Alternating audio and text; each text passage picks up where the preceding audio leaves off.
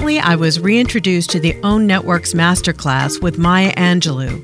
In a segment titled Just Do Right, Dr. Angelou described how doing what's right may not be expedient, but it will satisfy your soul. It occurred to me that there's a lot of synergy in what she said and a company's commitment to fulfilling its brand promise. All that a company says it is and how its values are experienced by customers, clients, and employees define its brand promise. Now, by design, a brand promise establishes expectations. And because no organization builds its vision statement on being mediocre, those expectations can be set pretty high. And there's nothing wrong with that, just as long as you're prepared to back them up. It's reasonable for target audiences to expect your company to deliver on what it says it stands for. In fact, consistently communicating your brand promise can enhance your bottom line. A study reported in Forbes magazine involving more than 400 organizations found that consistent presentation of a brand, including its key messages across all platforms, increased revenue by up to 23%. When an organization takes the next step of translating its values into action, it not only strengthens relationships and consumer loyalty, it also boosts financial performance. An Accenture study of more than 1,500 companies found that the leading 20% were more than twice as likely than their peers to say they had established and managed a brand promise that connects directly to customer experiences. Doing right by your brand promise isn't always easy, and when it requires correcting a wrong, doing the right thing can also be expensive.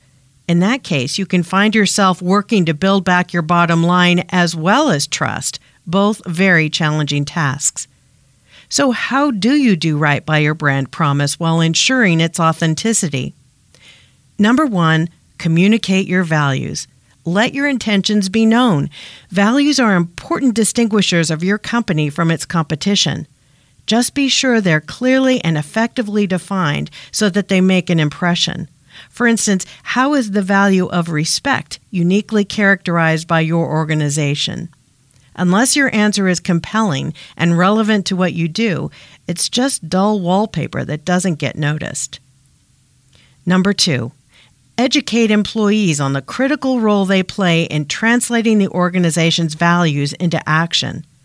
To do that requires training and providing the communication tools needed for delivering a values driven experience. By the way, if you expect employees to enact your brand's definition of, for instance, respect, it better be a value they too genuinely experience. And number three, monitor for inconsistencies to ensure authenticity. This may be the most important point of all. Are the values captured in who your company says it is what your key audiences actually experience?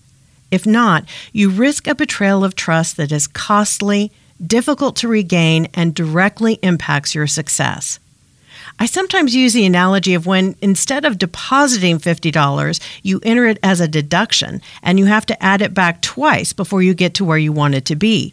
Where might your organization be vulnerable for inconsistencies in how its values messaging is experienced? To cite another Dr. Angelou quote, people may not remember exactly what you said, but they will never forget how you made them feel. So take her masterclass advice, satisfy your soul, and do right by your brand promise. I'm Kelly Newman, and this has been A Minute with Messaging. If you found this podcast helpful, I encourage you to subscribe on your favorite platform so you don't miss an episode. And to learn how your organization can benefit from Newman & Newman's marketing communication strategies, visit our website at newmanandnewmaninc.com.